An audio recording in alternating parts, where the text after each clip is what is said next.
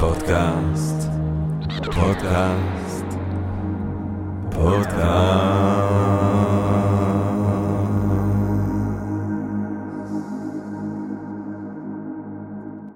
טוב, גבירותיי ורבותיי, ברוכות וברוכים הבאים לפודקאסט של Think and Drink Different, אני ג'רמי פוגל, ואנחנו רוצים קודם כל להודות לעצם היש, לעצם היקום, לעצם הקיום שמאפשר לנו אה, להקליט את הפודקאסט הזה, להרהיב את הדעת, להרים, להרים, להרים, להרים, להרים את הרוח, אה, לגרה את הסקרנות, אולי אפילו ליפול על איזשהו, לגרות את הסקרנות ואולי אפילו ליפול פה ושם על איזשהו רעיון נשגב, מעורר השחאה, מעורר תקווה איכשהו.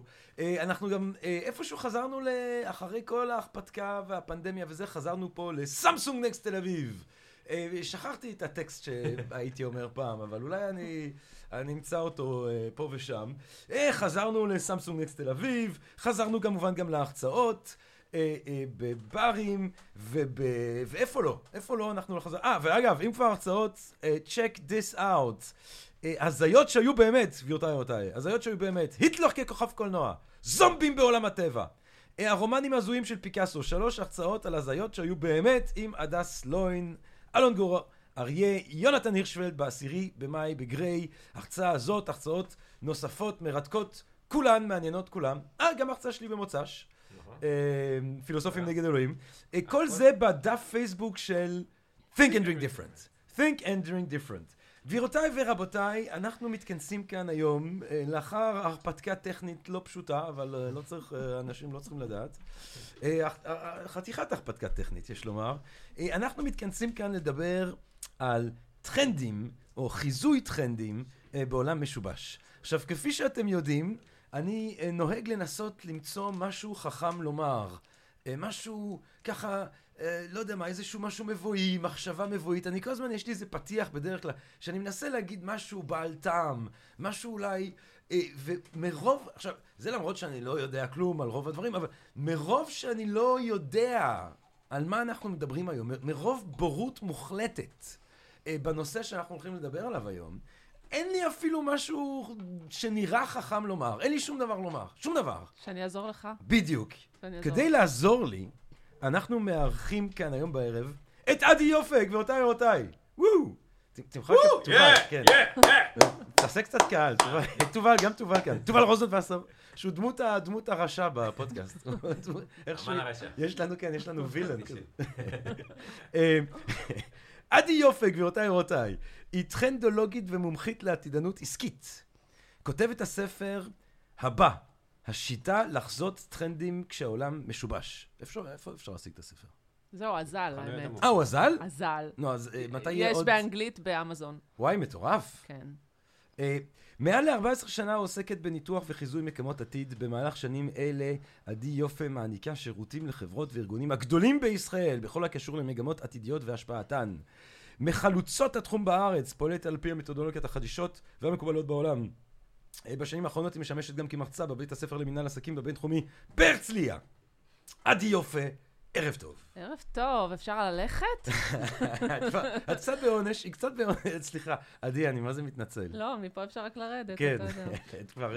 אנחנו התחלנו כבר די נמוך, אחרי שעה כן, וחצי נכון. שאני לא מצליח להפעיל את המיקסר. אה, וואי, סורי, סורי, תסלחי לי. ותודה לירון כאן מסמסונג תל אביב, שהפחדתי לו מלא פעמים בטלפון.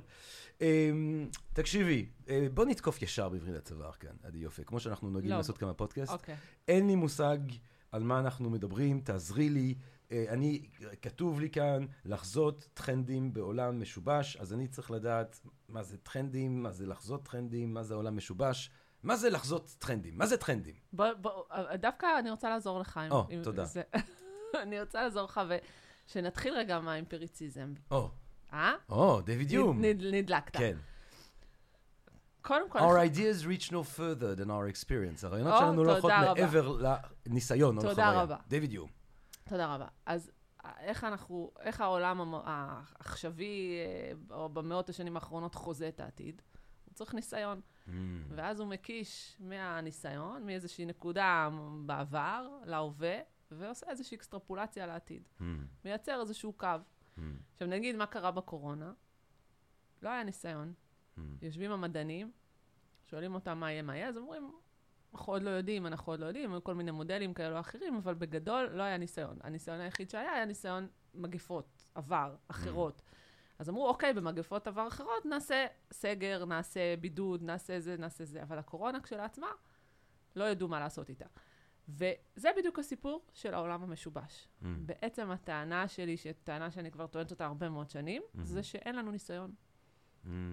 אנחנו, ב, אנחנו באזור חדש. אנחנו באזור חדש. אנחנו, אה, פייסבוק לא הייתה קודם, ואייפון לא היה קודם, ו-Airbnb לא הייתה קודם, וקורונה לא הייתה קודם. ואת ו- חושבת שיש משהו בכל האירועים האלה, אבל שהוא שונה יותר מהשונות שיש לכל האירועים ברצף ההיסטורי? זאת אומרת, גם היה פעם מהפכת הדפוס, זה גם היה נכון. חסר ניסיון. היה פעם נכון. את המהפכה התעשייתית, גם זה היה חסר נכון, ניסיון. אבל היום אנחנו בקצבים אחרים, ואנחנו בדיסטרפשנים, אנחנו בשיבושים שמשפיעים על הרבה מאוד תחומים כל הזמן.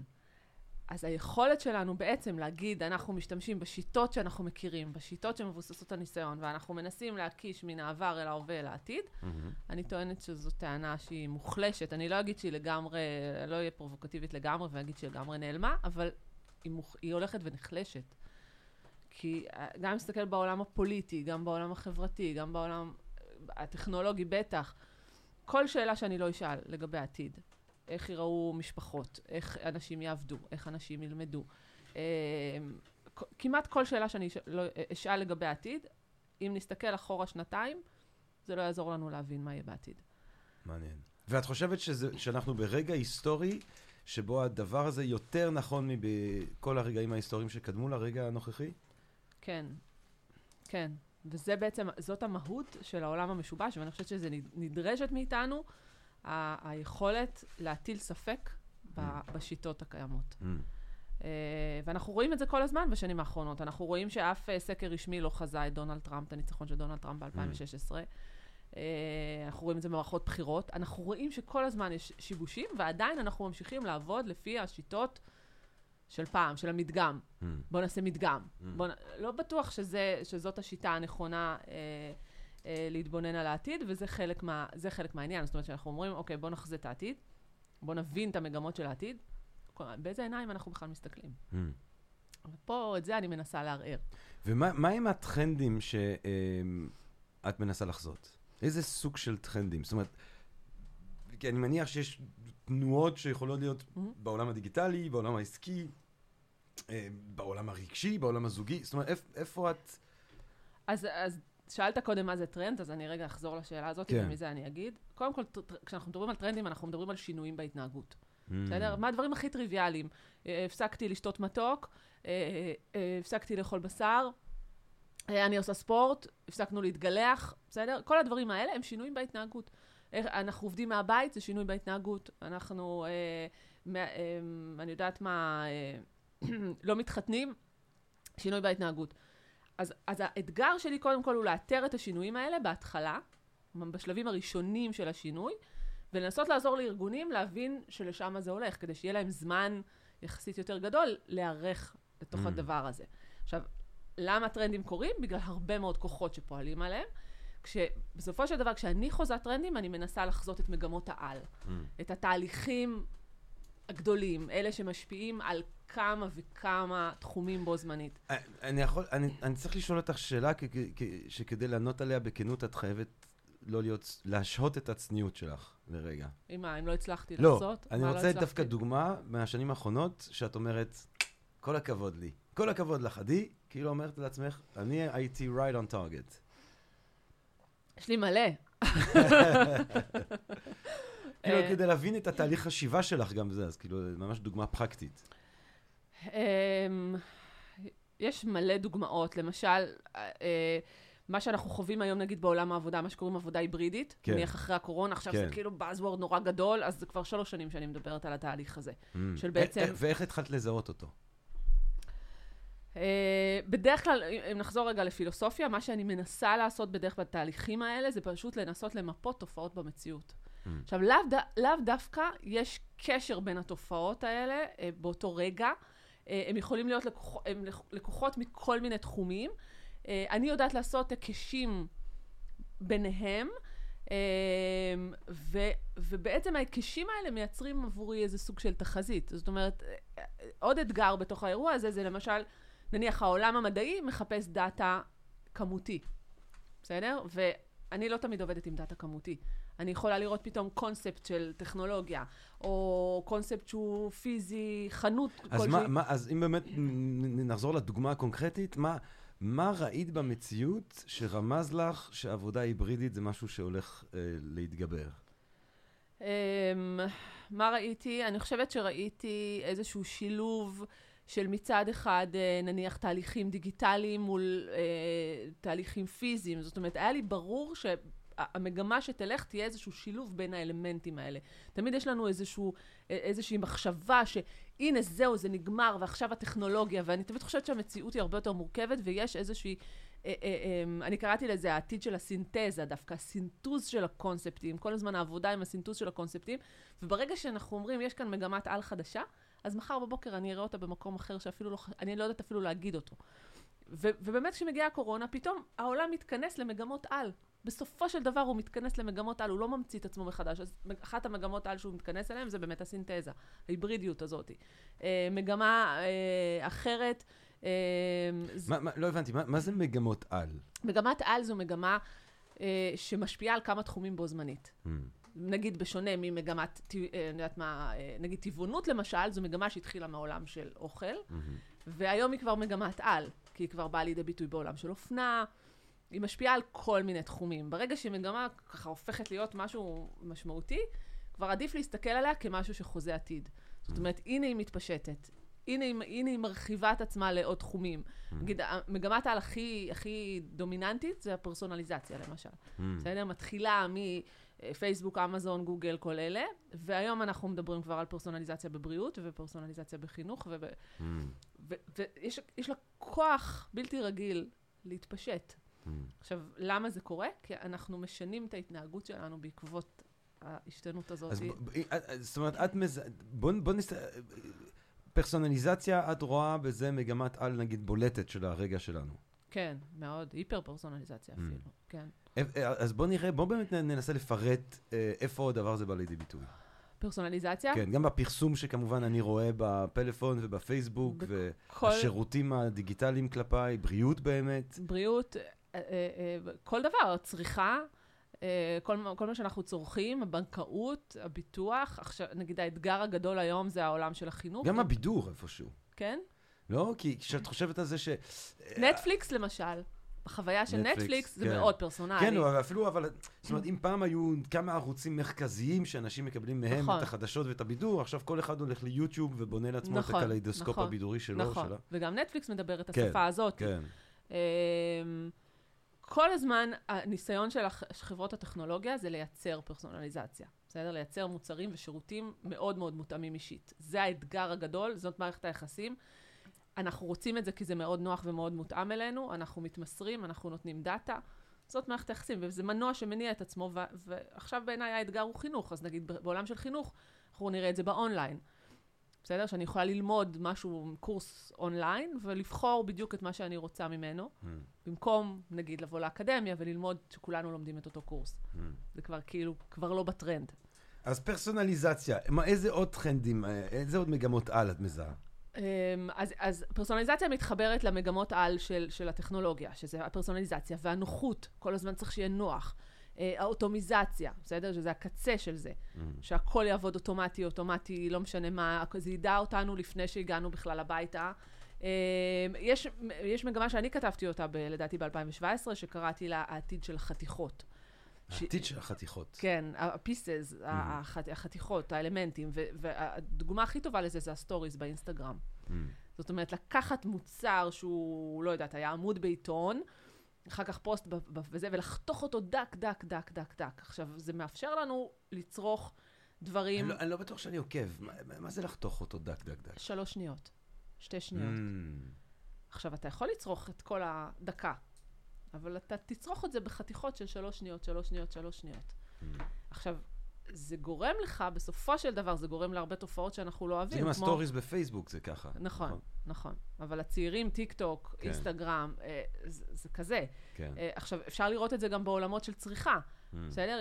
אם, כרטיס ללונדון היה עולה 500 דולר, היום יש אפשרות של לקחת את ה-500 דולר האלה ולחתוך את זה לחתיכות קטנות. זאת אומרת, הכרטיס עולה 250 דולר, והמושב עולה 20 דולר, וה, והאוכל Mm. עולה 20 דולר, ואנחנו כאנשים נחליט איפה, אה, איך אנחנו רוצים לקנות את הדברים. זאת אומרת, המוצר, המאה אחוז, נחתך לחתיכות קטנות. Mm. וזה בא בגלל הפרסונליזציה הזאת. Mm. זה מתאפשר לי לצרוך... איפה הבעיה של זה? הבעיה של זה זה ב-fake news, למשל. Mm. בסדר? הפרסונליזציה של החדשות. כן. בדיוק. או החתיכות, או כן. לראות רק טוויט, לראות כן. רק משהו, משהו שהוא נורא קצר. פרגמנטיזציה של המציאות. כן, לגמרי. ואת את, את חושבת שאפשר להכניס תופעות כל כך רחבות לאיזושהי מערכת סיבתית? כאילו, לשאול את זה אחרת, אפשר להגיד מה גורם לזה? או זה כאילו כמו איזה אפקט פרפר, שכאילו כל הדברים ביחד מנעים את, מניעים את המציאות לכל מיני כיוונים. אז זו שאלה מצוינת, אני מסתכלת עליה המון, ואני מנסה להבין מה הכוחות שדוחפים את השינוי. עכשיו, הם בגדול, זה האזורים שאנחנו מכירים מהחיים, זאת אומרת, זה הטכ- חברות הטכנולוגיה הגדולות, בסדר? יש להם אינטרס, למשל, שהכל יעבוד אוטומטי, בסדר? ולדחוף לנו מה שיותר זה. יש את האזורים הכלכליים, יש את האזורים הגיאופוליטיים. כל הכוחות האלה, או הצרכניות, החברות, התאגידים הגדולים נניח, כל הכוחות האלה פועלים באיזשהו אקו-סיסטם כזה של מציאות, שמשפיע משפיע עלינו. אמ, וזה, וזה מאוד מאוד מעניין. עכשיו, בתוך הדבר הזה פועלים יזמים, בסדר? שמזהים את, את, את השינויים האלה, ואז ממציאים כל מיני דברים. ואז עוד פעם משפיע עלינו. זאת אומרת, יש פה איזושהי, יש פה איזה כמו אורגניזם, המציאות היא כמו איזה אורגניזם כזה שכל הזמן זז מהכוחות האלה. פעם ימינה, פעם שמאלה, פעם למעלה. אבל פעם יש, למטה. יש יד או ידיים מכוונות, יש אה, חבורות של אנשים שמתכנסים בסיליקון וואלי או איפשהו, ואומרים בואו...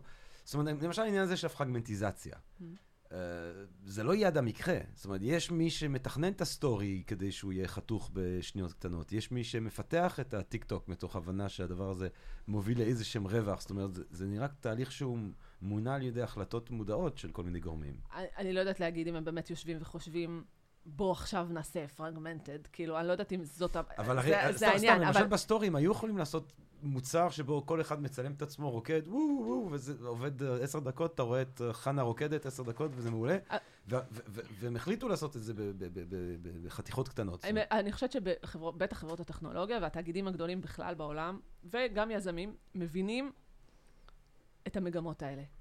והם אומרים, איזה מוצרים אני יכול, יכולה לפתח עכשיו, כדי שזה יתאים בול לדבר הזה. זה, זה בדיוק מה שקורה. עכשיו, יזם או יזמית, לא משנה, הם מבינים שזה העולם הולך לשם, זה מה שהם מפתחים, הם קמים בבוקר ואומרים, אוקיי, הנה, זה, זה, זה, לשם זה הולך. בואו נפתח קונספט. בואו נפת... בוא נעשה עכשיו, אה, לא יודעת מה, אה, טיק טוק. למה טיק טוק? כי זה מה, ש... זה מה שיעבוד. וזה באמת הדיאלוג בין העולם היזמי לעולם, לעולם החיזוי. אני, אנחנו מבינים את הדבר הבא. מה את מציעה, אה, אה, אה, זאת אומרת, איך את מתרגמת את החשיבה הזאת שלך ואת הניסיון שלך למפות את המגמות על ואת התהליכים האלה שהם, או, שמשנה התנהגות אנושית? איך את מתרגמת את זה בעבודה שלך אה, אה, כמייעצת עסקית? כאילו, מה, מה, את, מה את עושה יש... בתפקידך כמייעצת? יש שני דברים. אחד, זה לחקור עבור חברה או עבור ארגון את המגמות שישפיעו עליו. בסדר? שזה עבודה שאני, אנחנו מתכנסים, אני, אנחנו, אני צוות, אנחנו מתכנסים, אנחנו חוקרים לפי המתודולוגיה שלי, מחפשים את התופעות במציאות שרלוונטיות ל- לארגון המסוים הזה, ו, ומנסים לבוא לארגון הזה ולהגיד לו, תקשיב, זה, לשם אנחנו חושבים שזה הולך. מה את אומרת? כן. כש- כששוב, אנחנו ניזונים ממה שקורה היום, אבל לא תמיד שמים לב לזה. זה, זה דברים קטנים שהם לאו דווקא במסה המספרית, הם לאו דווקא רואים אותם כרגע, להסתכל על שוליים, להסתכל על כל מיני דברים, ש... התחלות של דברים, ו- ולא, ולומר לארגון, אנחנו חושבים שהחיבור של הדברים האלה פלוס עוד משהו, זה מה שיהיה. זה פעם אחת. פעם שנייה, זה לבוא ולהקנות את המיומנות הזאת, של איך לחשוב עתיד, איך לזהות את הדבר הבא בעצמך, כי אין היום פריבילגיה לא לדעת לאן העולם הולך. באמת אני אומרת את זה. אם פעם... אבל את הרי, כל הקטע הזה שאת אומרת שאנחנו בעולם משובש, שבו העתיד שונה רדיקלית מההווה והעבר. נכון, אבל אני כן מצפה, מה, אני חושבת שזה הכרחי בעולם של היום, כן לדעת להיות, אה, אה, לדעת למפות ולהיות רגישים לשיבושים האלה. זה כבר לא הפריבילגיה של הנהלות ודירקטוריונים, מה שהיה לפני, לא יודעת מה. בוא'נה. אה, תובל, אפשר פשוט אולי לנצל את זה שאת כאן, עדי יופה, ולשאול אותך איזה מגמות על או טרנדים אנחנו כאן בפודקאסט של Think and Drink Different אה, צריכים להיות אה, קשובים אליהם. אה, בבקשה. שאלה מעולה. לא, לא, זה קצת לא פייר כאילו בעצם להוציא ממך ייעוץ בחינם כאילו נכון, לייב, בגלל נכון. שאני שואל אותך שאלות מביכות כאילו. נכון, לא, אבל אני חושבת שנגיד תובל באופן, בדיוק דיברנו על זה קודם, אני חושבת שהוא זיהה, אגב, זה גם כלי בעולם של חיזוי, זה לזהות את הטרנד הנגדי. כן. דווקא בעולם של סטוריז של שתי שניות, ושהכול מתקתק נורא מהר, ופייק ניוז וזה וזה וזה, אנשים פתאום אומרים, רגע, איפה, איפה האמת? כן, איפה העומק? איפה כן. האנשים החכמים שאנחנו יכולים לסמוך עליהם? איפה זה? כן. ובמובן הזה, אני חושבת שתובל זה מה שהוא זיהה. תראי, אפשר להגיד שתובל זיהה, אבל צריכה לזכור שכל מה שתובל יודע, אני לימדתי אותו. לא, לא, הוא זיהה, הוא זיהה, הוא שועל. הוא שועל התובל הזה, צריך... הוא- אה, הוא שועל ותיק, שועל קרבות. אה, לא, אבל, אבל ברצינות, הפוד, הפודקאסטים זה באמת, אה, אה, יש טרנד מאוד מאוד גדול. עכשיו, אה, נגיד, חברת ספוטיפיי אה, העבירה את כל כובד המשקל שלה ממוזיקה ל- לפודקאסטים, הם אמרו שזה עכשיו, אה, הם משקיעים בזה. כן, זאת אומרת, יש כן. פה טרנד שהוא הפוך ממגמת נגד, כמו כן, שאמרת. כן. אני יכולה להגיד לכם שאני בקורונה ניצלתי את הזמן אה, להפוך את הספר לקורס אונליין, והתחלנו לעבוד על הקורס הזה ו- ולפרמט אותו בעצם לחתיכות כאלה של קורס אה, אונליין, וכשסיימנו לעבוד עליו, אמרתי כאילו, לא, אני לא רוצה לצלם אותו לוידאו, אני רוצה אותו באודיו. וכי כי לשם זה הולך. עכשיו, אפשר להסביר למה לשם זה או, הולך. למה? כי אנשים רוצים להיות multitask. כשאתה צריך לצפות במשהו, אתה לא יכול לעשות עוד משהו אחר. כשזה באוזניים שלך, אתה כן יכול. אנשים על הקורקינט, אנשים נוסעים, אנשים זה, מבלים הרבה זמן, ב... וזה פשוט באוזניים, פקקים. בפקקים. אז, כן. אז, האמת, כל פעם שאני רואה את הפקקים, אני אומר, זה טוב לפודקאסט. נכון? אבל הנה, אתה שאלת מה אמנם זה הכוחות הורס את שדוחפים. הטבע, אנשים מתעצבנים, נכון. אנשים רוצחים אחד את השני בכביש, אבל זה טוב לפודקאסט. נכון. האקוסיסטם של היקום אה, זה. אבל אה, שאלת מה דוחף נגיד דברים, אז תראה מה זה עולם של תחבורה שיכול לדחוף צריכת תוכן, כן. לשנות צריכת תוכן. כן, זה בדיוק העניין. כן. עכשיו, החוכמה היא בעצם להגיד מה יכול לשנות את צריכת התוכן.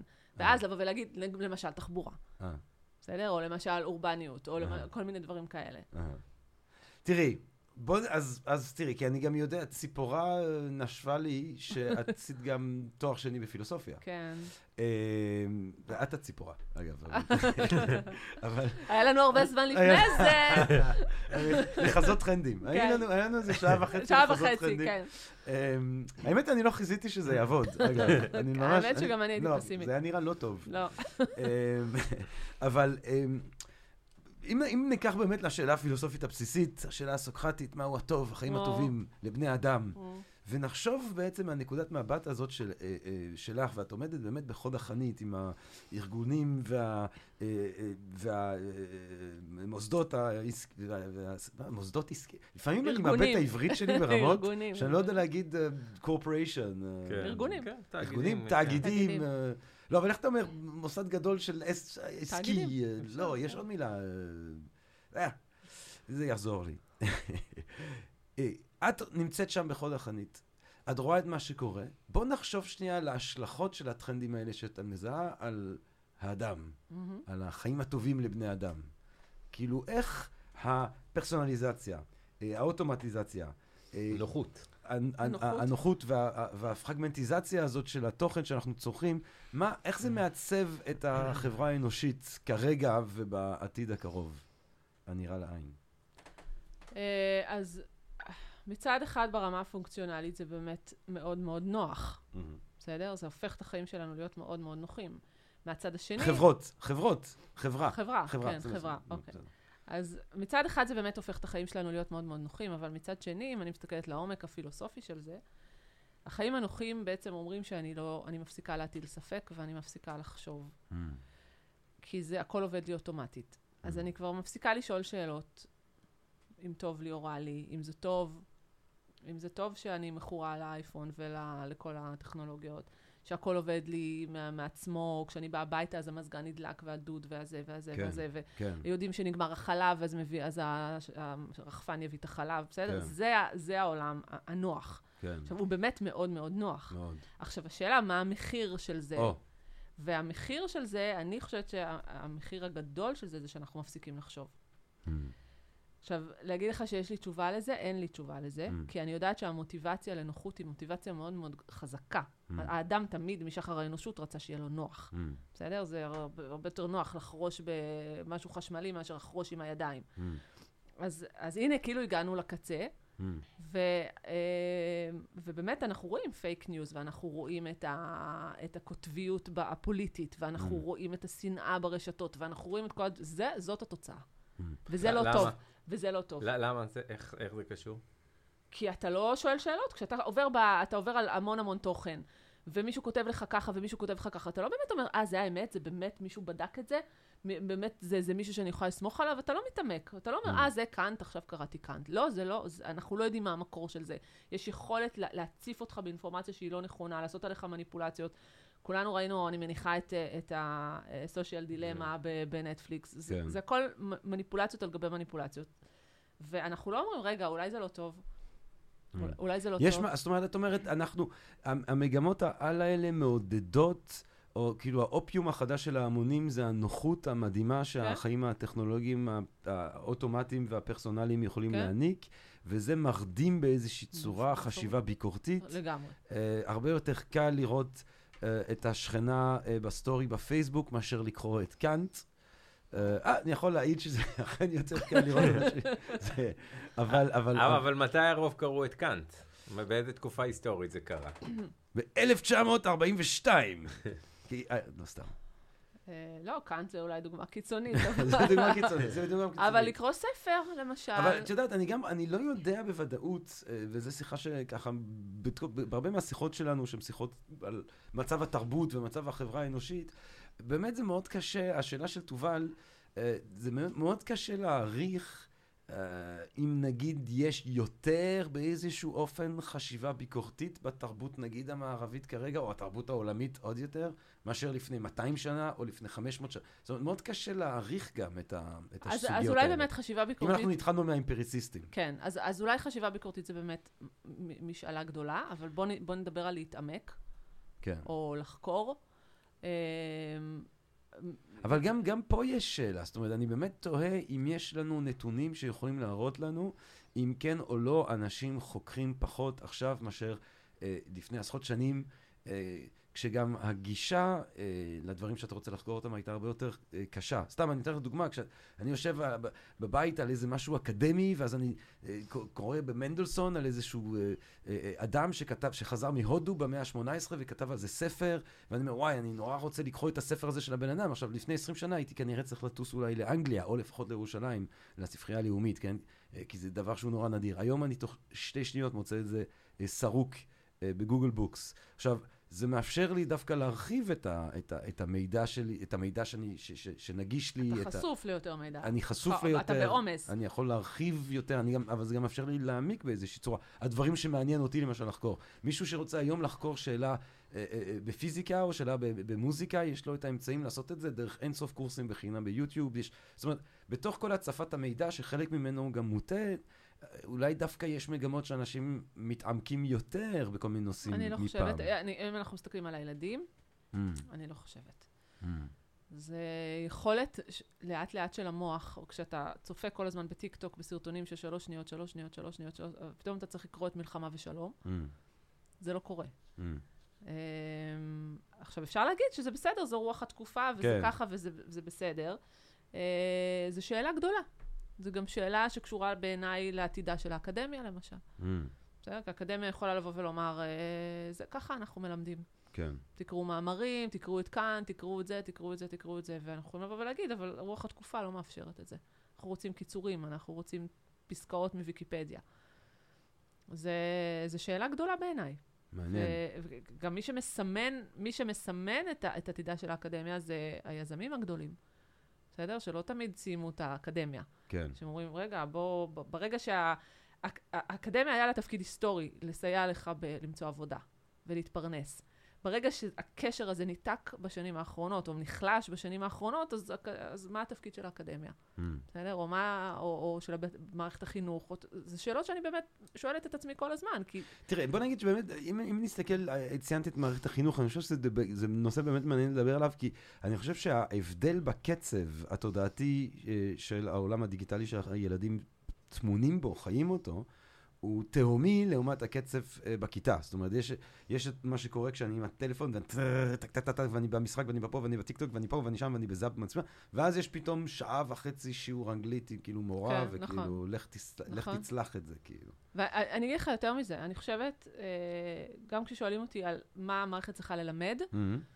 אני אגיד שהמערכת צריכה ללמד פילוסופיה. או, ואני אגיד לך גם למה אני חושבת שהמערכת צריכה ללמד פילוסופיה. חשיבה ביקורתית.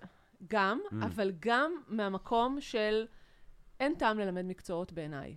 אלא אם כן באמת אתה לומד רפואה, אה, אתה יודע, עריכת דין, המקצועות שצריך רגו, רגולציה בשבילם.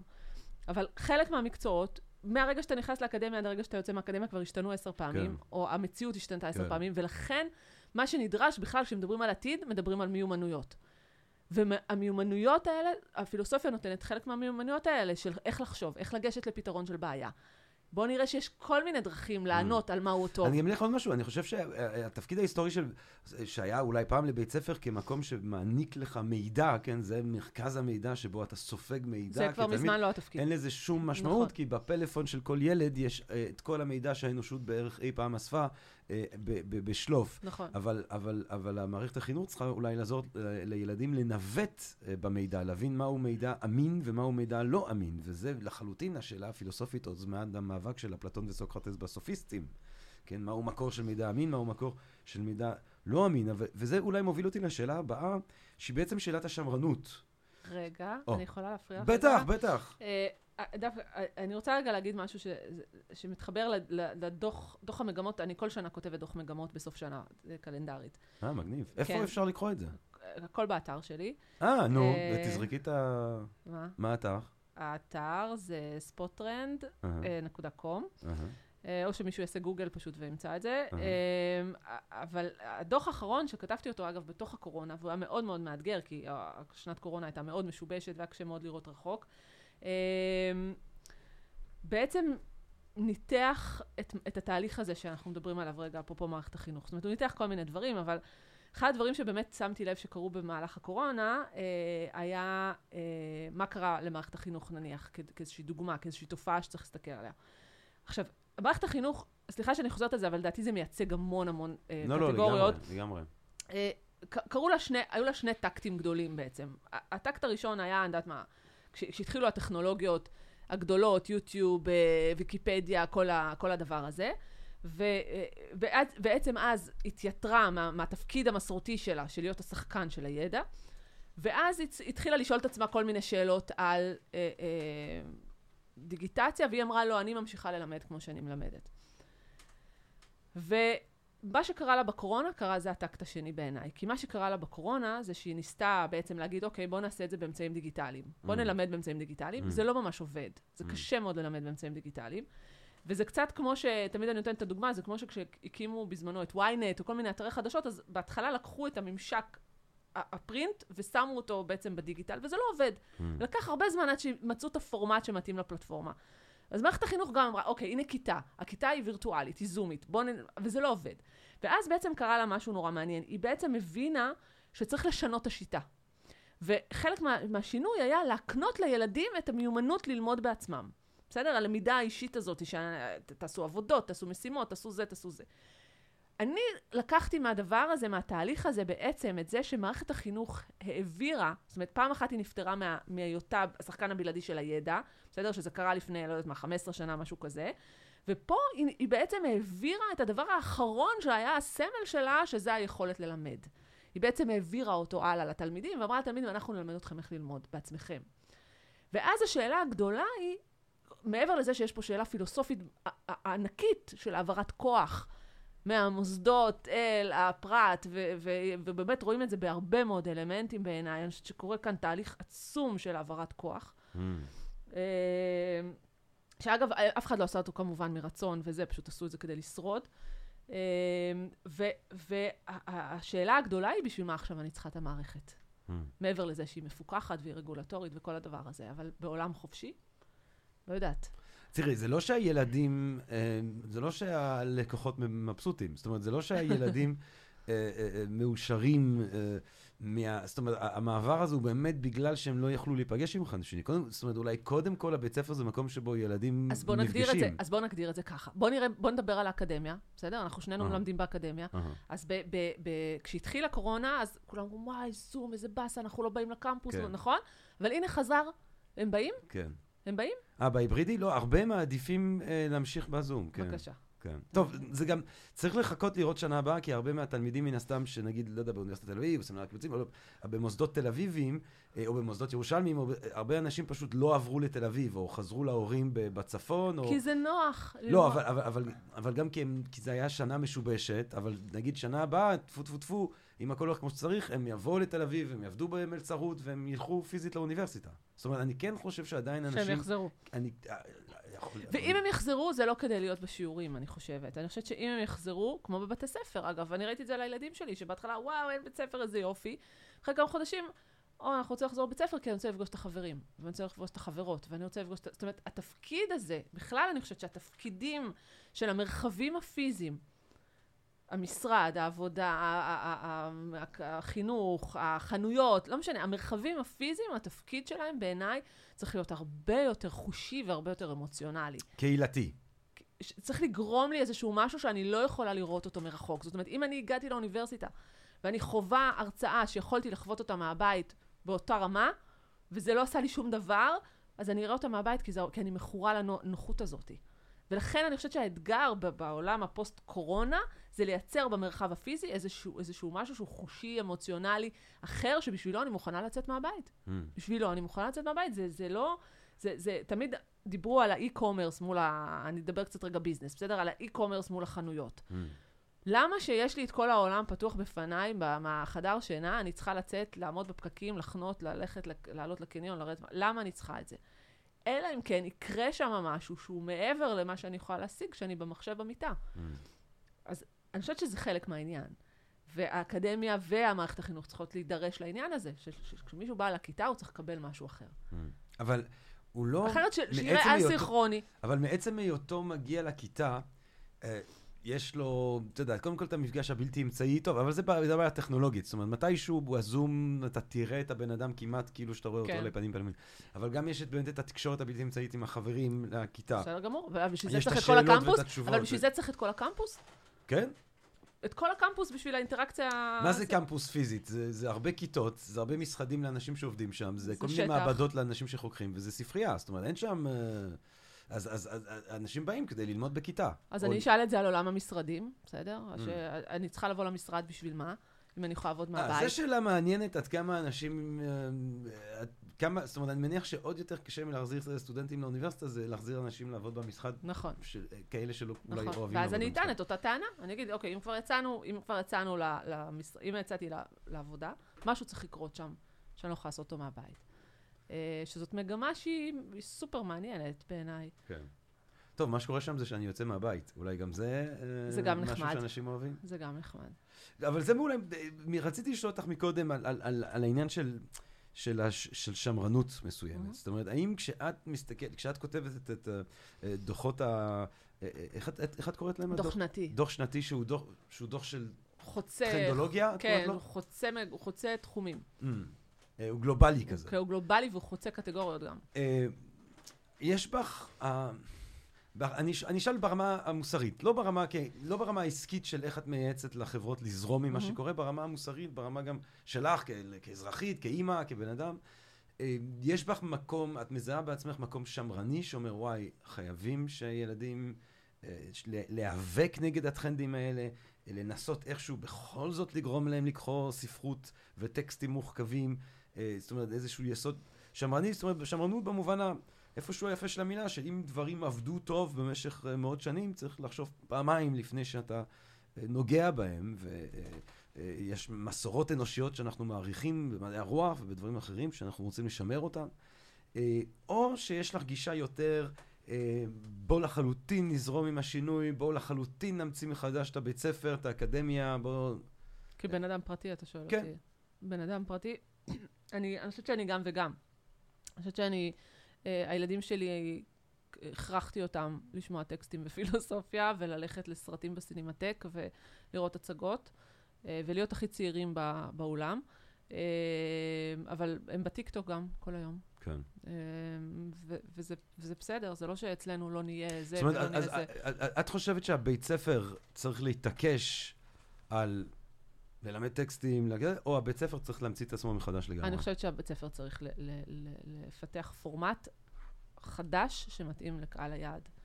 שהפורמט הזה יכול להיות, איך, מה אני מלמד, קודם כל, מה אני מלמד? מה אני מלמד? אני פעם, הייתה לי שיחה על זה עם, עם אנשי חינוך לגבי אה, לוח הכפל, בסדר? אמרתי, אה, אה, אה, לא חייבים לדעת את לוח הכפל כי יש מחשבונים ויש אייפונים ויש זה ויש זה. והאם אני צריך להמשיך להתעקש ללמד את המקצועות כמו שלימדנו אותם כל השנים, או שאנחנו צריכים בכלל ללמד דברים חדשים. אז קודם כל, מה אני מלמד? איך אני מלמד? כל הדבר הזה צריך בעיניי לעבור רישאפל, שהתחיל עכשיו בקורונה וזה מאוד משמח. כאילו, הם פ- פתאום הבינו שאפשר לעשות שיעור בגינה, וזה, וזה מהמם בעיניי. אמ, אבל מה זה הדבר הזה שאני מלמד אותו? אני חושבת שהמיומנויות האלה של להכין את עצמי, להכין את התלמידים לעולם המשובש, זה... אבל מה, העולם, שנייה, העולם המשובש, את מתכוונת כמובן, אם אני חוזר אחורה, לא רק קורונה, בכלל המציאות, בכלל, המציאות, המציאות. ההיפר-אקטיבית מבחינת התפתחות אה, של טכנולוגיות. המפתיעה, כן. הבלתי צפויה, ה- ה- ה- כל הדבר הזה צריך להיות עם שרירים מאוד מסוימים כדי לשרוד, להישאר רלוונטי, לעבור את המסע הזה, שהוא... מעניין, מעניין, מעניין. מעניין, אני, את יודעת, אני ממש תוהה אם אנחנו בתקופה חסרת תקדים כזאת בהיסטוריה האנושית, או אם פשוט זה נדמה לנו, כי לנו זו הפעם הראשונה שאנחנו חיים את החיים. אני חושבת שהשיבושים, אפילו אם תסתכל על ה-20 שנה האחרונות, השיבושים שחווינו, אין תחום, כולל איך שאנחנו מתים, שלא השתנה, שלא השתנה ב-20 שנה האלה. אין תחום בחיים שלנו, איך שאנחנו צורכים תוכן, ואיך שאנחנו חיים, ואיך שנראה המשפחות שלנו, ואיך... כל דבר ב- ב- ב- בקיום שלנו משתנה, ולכן צריך שיהיה לנו שרירים לשרוד את האירוע הזה. עכשיו, על לשרוד, אני רוצה, שאלתי אותך מקודם על שמרנות, האם אפשר, האם יש בכלל אפשרות להילחם נגד דבר שהוא כה רחב ומקיף, אה, כמו הטרנדים האלה והמגמות האלה שאת מדברת עליהם, או אם זה באמת פשוט שאלה של להתאים את עצמנו כדי לשרוד? תראה, כשאנחנו מדברים על טרנדים, אז תמיד יש קהלים, זאת אומרת, זה כמו פעמון כזה, בסדר? אז יש את אלה שמאמצים מוקדם ולא אכפת להם ומאמצים כל שינוי. רוב האנשים, בסופו של דבר, כן. יאמצו את השינוי, ויש קבוצה קטנה שלא תאמץ שום שינוי. הם כן. ילכו עדיין עם הטלפונים של נוקיה, או שלא יהיו להם טלפונים בכלל. הם לא יהיו... ב- שאני אני הייתי ככה עד ל-2000, ומתי זה? אני חושב ש-17 או 18. ונשברת. אה, אמרו, אחד מהמקומות שאני עובד, אמרו לי, אתה, חייב וואטסאפ, על זה, הם אמרו, הם ביקשו, אמרו, תקשיב, בלי וואטסאפ, הכל קורה בוואטסאפ וזה. ואתה יודע, ו- ו- ו- לאט ואני אגיד לך עוד משהו שהיה, זה נהיה מאוד קשה, כי מאוד נהניתי החיים עם הנוקיה הישן, הוא לא נשבר אף פעם, אתה יכול לזרוק אותו מקומה שלישית, והחיים שלי באמת היו הרבה יותר שקטים. נכון. הרבה יותר שקטים. בטוח? אה, אבל אז יש כל מיני תופעות שנגיד אתה ברחוב, אתה רוצה לדעת כיוון, אז פעם היית יכול לשאול למישהו, איפה זה רחוב? אף אחד לא יודע. הס.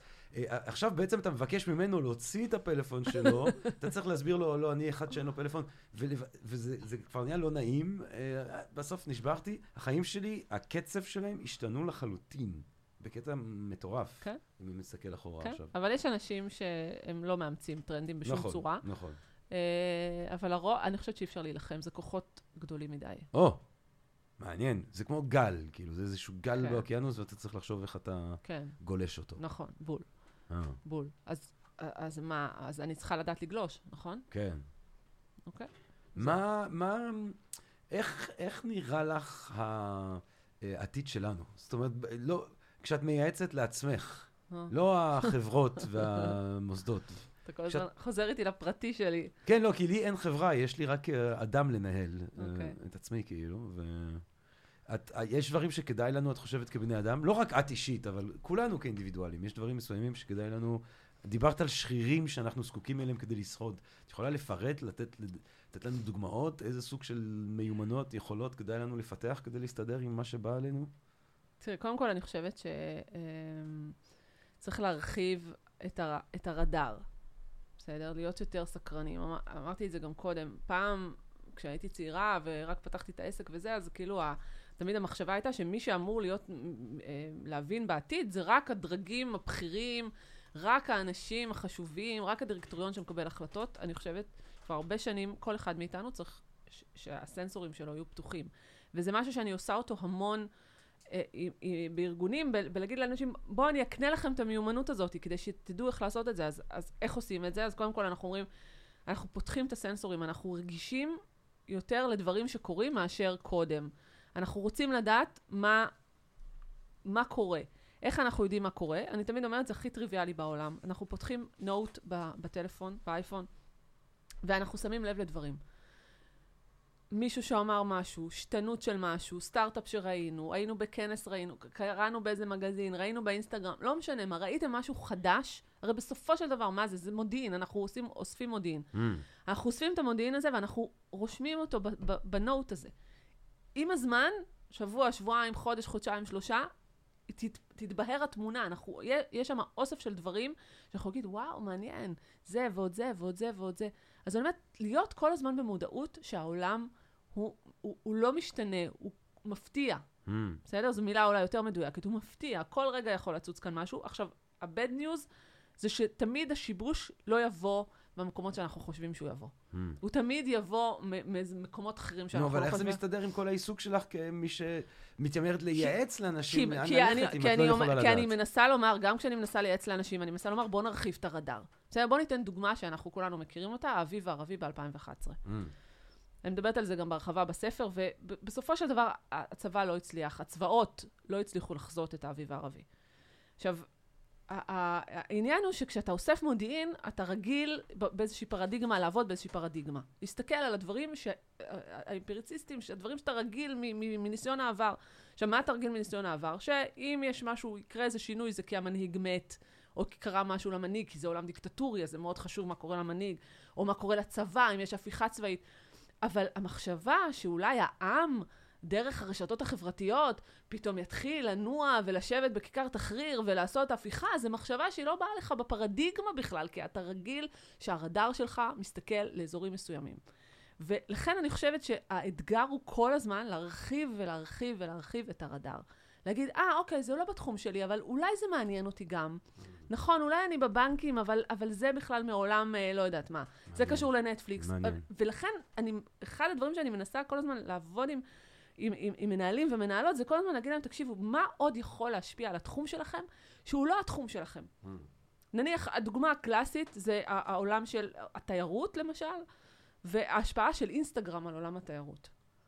זה לא קלאסיקה לבדוק את אינסטגרם. Mm. זה, אבל אם אנחנו מבינים שיש רשת חברתית שההשפעה דרמטית על עולם התיירות, של איך אנחנו נוסעים ולאן אנחנו נוסעים ואיך נראים המקומות, ומי מי קובע מה המקומות השווים לנסוע זאת אומרת, אליהם. את יכולה לפרט איך האינסטגרם השפיע על עולם התיירות? זאת אומרת, מתוקף זה קודם- שהכל מצולם, קודם כל, קודם כל, הכל מצולם, ולכן הדברים צריכים להיות מצטלמים טוב. אז הבתי מלון וה, והמקומות שאנחנו ישנים בהם, וכל הדבר הזה צריך להצטלם טוב, כי אחרת זה לא עולה לאינסטגרם מלכתחילה. זה לא יכול להיות סתם איזה מקום חמוד במראה, בסדר? זה צריך להיות מצטלם. פעם שנייה, האינפלואנסרים, ב, ב, האינפלואנסריות ב, ברשת נוסעות לכל מיני מקומות, או נוסעים לכל מיני מקומות, מצטלמים שם, ואז אנשים רוצים לנסוע למקומות שהם הצטלמו בהם. אז זה כבר לא שער הניצחון, אה, פסל החירות, אה, הלובר, לא, לא, זה איפה שהצטלמו באינסטגרם, לשם אנחנו נוסעים. כל הקונספטים צריכים להיות מצטלמים. המסעדה, כל הסיפור, מה זה ה story. זה הכל חייב להיות סיפור, סיפור של הגשה, סיפור של צלחות, כן. הכל חייב להיות סי- סיפור ויזואלי. אז פתאום כל העולם, כל האקוסיסטם התיירותי משנה את פניו. עכשיו, בקלאסיקה של המודיעין על התיירות, לא בטוח שהייתי בודקת את אינסטגרם. הייתי בודקת את Airbnb ואת ההוסטלים ואת הזה ואת הדברים האלה, אבל לא הייתי, לא הייתי מסתכלת על רשת יש חברתית. אינטרסקציונליות בעצם. חד משמעית. Mm. יש השפעות, בגלל, השיבו, בגלל שאנחנו ב, ב, ב, בעולם משובש, יש השפעות של קטגוריות על קטגוריות. אין כבר את ההפרדה הזאת.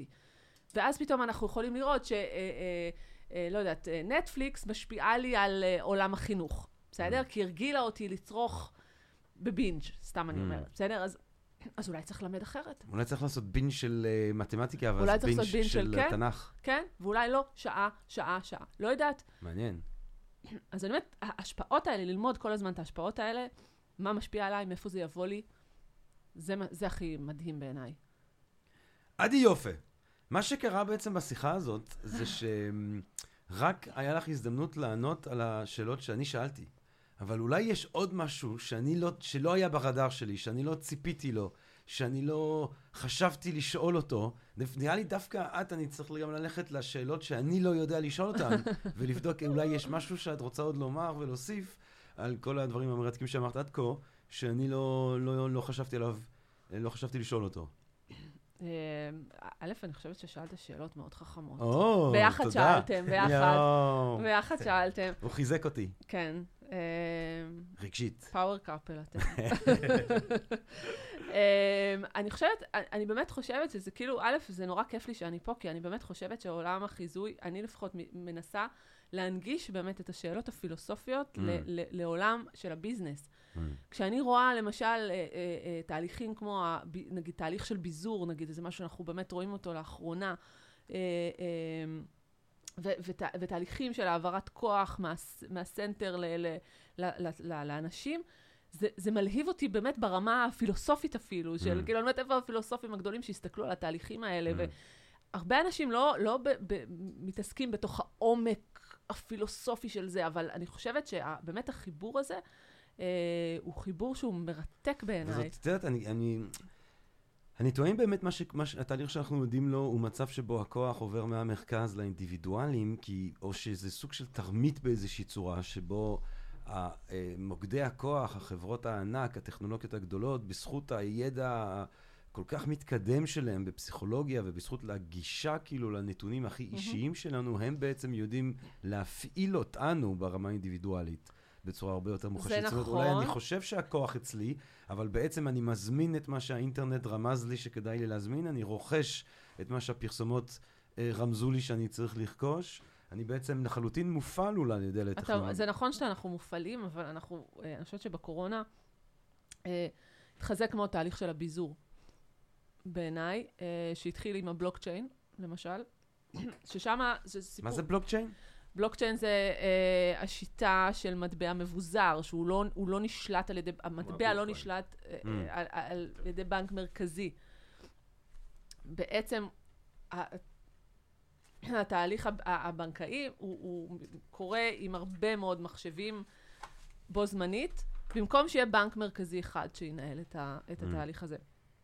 וזה משהו שמגיע מגישות אה, שנעות בין אנרכיזם לחדשנות, Mm. בסדר? על הציר הזה. Mm. אה, אני חושבת שמה שאנחנו רואים נגיד באקטיביזם בשנים האחרונות, הוא גם תה, הוא משהו ביזורי. זאת אומרת, Mm. יש שם משהו דסנטרליזציה. זאת אומרת, אין במה מרכזית עם נואם, נואמת מרכזיים, עם... מה, כאילו, זה לא המהפכה הצרפתית, בסדר? Mm. במובן הזה. גם Black Life Matters בארצות הברית זה אותו דבר. אין Mm. פרצוף אחד שאתה אומר, זה המרכז, זה, כן. הזה, זה. יש פה איזושהי התנהלות שהיא התנהלות אה, מבוזרת. אני חושבת שהיא באה מדור שלם שחי בפייסבוק וברשתות החברתיות הרבה מאוד שנים, ששם זה מאוד מבוזר בסך הכל. זאת אומרת, גם דונלד טראמפ הוא user אחד כן, ברשת החברתית. כבר לא. אה, הוא כבר לא, נכון, נכון, נכון, אבל, אבל הם גם, לא משנה כמה אתה גאון, חזק, זאת אומרת, הם הרגו את הגאון, גאון בתחום. זאת אומרת, כן. הבן אדם הפך, הוא הזן, הוא אומן הזן של הטוויט, אה, דונלד. כן, אבל, אבל כאילו גם, גם מנהיג העולם החופשי, כן, הוא בסופו של דבר user אחד. כן. אני חושבת שזה תהליך מאוד, שכשלוקחים אותו לפ- לפיזיות של החיים, הוא נורא נורא מעניין. מעניין שאת את לא פסימית לגבי התהליך. כאילו, אני לא שומע פסימיות יותר א', לעמידה אני בן אדם אופטימי, אחרת לא הייתי יכולה לעבוד בעולם של עתיד, באמת, אני כן, אומרת את זה, כי כן. היו לי שנים ש... זה עשה לי המון, אה, זה היה disturbing, ההתעסקות הזאת בעתיד, וההשתלטות של הטכנולוגיה וכל הדבר הזה. אה, אני חושבת שכן צריך להיות במודעות, זאת אומרת, כן להגיד, וזה, זה, דיברנו על זה קודם, להגיד איפה זה טוב לי, איפה זה לא טוב לי, כמה אני מכניסה הביתה מצלמות, אה, נגיד, אפילו ברמה הכי פרקטית, וכמה אני נותנת לזה להשתלט לי על החיים, וכמה אני לא נותנת לזה להשתלט לי על החיים. אני יכולה להגיד לכם שאני הרבה פעמים שמה את הטלפון על מצב טיסה. עצם המודעות היא משחררת. נכון, כמו תמיד. נכון. זה לא השתנה. אין נכון. חדש תחת השמש נכון, במובן הזה. אבל לא כולם מודעים, אגב. גם פרויד, גם בודה, גם סוקרטס. עצם המודעות, נכון. עצם החקירה, נכון. יש בה משהו משחרר. אבל זה, האתגר שלנו זה לגרום לאנשים לח- להמשיך לחקור. תמשיכו לחקור, בני אדם! כן, הנה, נכון. זו ההזדמנות. לקהל הקדוש של Think and Read Different, שגם ככה הוא חוקר. אמ, עדי יופה, תודה רבה רבה מה, לך. זהו? סיימנו? הספר הוא הבא. אה, אני מאוד אוהב את הכותרת שלך. הבא. נכון. השיטה לחזות טרנדים אה, כשהעולם משובש, שאי אפשר כבר להשיג אותו נכון, בעברית. אי אפשר להשיג לא, אותו לא יהיה- בעברית, לא אז יהיה אותו רק ב- הדפסה נוספת? לא יודעת, עוד לא. בדיוק השבוע זה נגמר, וכזה אמרתי, וואו, איך קוראים לו באנגלית? נקסט. נקסט. והוא באמזון, ואפשר למצוא אותו בשנייה, בקינדל. עדי יופה, אני מודה לך מאוד מאוד מאוד, גם על הדברים המרתקים, גם על הסבלנות הסטואית, נכון? והרוח הטובה? והנעימה. ועוד הייתה פה שעה וחצי לא, לפני זה. וראית שאני, ואנחנו לא הכרנו. אנחנו. למדנו להכיר בשעה וחצי. כן. אבל, אבל אני הייתי בלחץ מאוד כבד. אני כי שמתי לב. יש פה מכונה שנראית מאוד מורכבת בינינו. ולא היה, תובל רוזנבסר שידר כל הזמן, אתה לא תצליח. אתה טיפש, אתה לא בן אדם שיצליח. אבל תודו שהייתי הייתי הי- אנרגיה טובה, נכון? האמת, היית מדהימה. כי זהו. גם, את יודעת, אני בא, אני לא מכיר אותך. נכון. לא ואני לא יודע עד כמה את בן אדם שהולכת עכשיו כאילו להתפרץ עליי, בגלל שבאמת אנחנו... לא. בינינו הגענו לכאן ברמה של amateur hour, שאין דברים כאלה. dumb and dumber מנסים ללחוץ על כפתורים, אני עוד רגע בוכה. היה, היה שם, אני כמעט בכיתי, היה שם רגע שכמעט היה נשברתי. רגע, כן. היה רגע זה קשה. היה נוגע ללב, כן. עדי יופה, תודה תודה רבה רבה לכם. רבה לך. תודה רבה גם לך, תובל רוזנבסר מ-Think and Ring Different. לך, ג'רמי פוגל. אה, אני הייתי ג'רמי פוגל, זה היה הפרק שלנו הפעם, אני מאוד מקווה שנהניתם מהפרק הזה, שאתם שאתם נהנים מהפרקים שהספקנו להקליט, מאלה שבעזרת השם אנחנו נמשיך ונקליט. אה, תודה רבה לכם, כל טוב ונשתמע. פודקאסט, פודקאסט, פודקאסט.